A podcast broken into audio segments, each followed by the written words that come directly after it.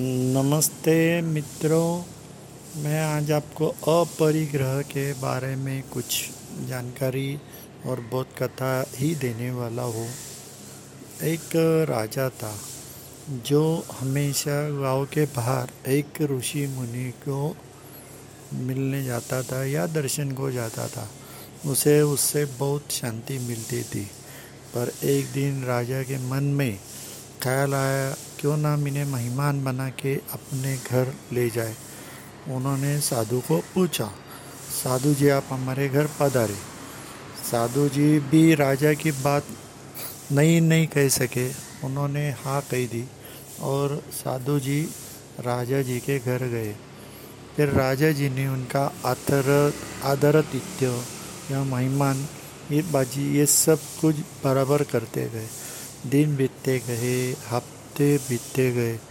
कुछ दिनों बाद ध्यान में आया, राजा जी के, क्या ये तो साधु हमारे जैसा ही रहता है? इसमें और हम में क्या फ़र्क है? पर, कुछ कह नहीं सकता था। पर एक दिन उन्होंने साधु जी को कहा, साधु जी, आज तुम यहाँ ऐसे रह रहे हो, फिर तुम में और हम में क्या फ़र्क है?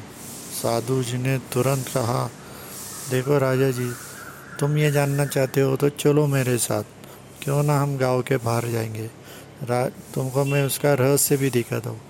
तुरंत राजा जी निकले। जैसे घर के बाहर निकले, दस फरलांग, बीस फरलांग, आगे चलते गए। फिर राजा जी बोला, भाई, रुक जाओ, साधु महाराज जी, क्योंकि मेरा तो अब जाना ही लगेगा। तो साधु जी ने कहा, क्यों? बोले, मेरा पीछे तो पहले से ही सब कुछ है। आपका तो है नहीं कुछ। तो साधु जी ने यही कहा, क्या तुम्हारे और मेरे में ये फ़र्क है? जहाँ भी हम जाते हैं, खुद ही जाते हमारे साथ कोई नहीं रहता है। और तुम्हारे पीछे जो मोह माया है, यही तुम्हारे पास है, यही फ़र्क है।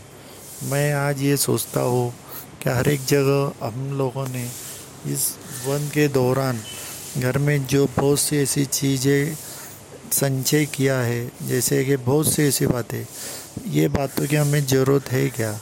हम ये बातें इकट्ठा करके बैठे हैं और इस, इससे ज़्यादा हम खाना खाना हो या ऐसी कितनी चीज़ें कि जिसकी हमें ज़रूरत भी नहीं है तो भी हम ये इस्तेमाल कर रहे आज उस वजह से भी पर्यावरण को ह्रास होता रहेगा।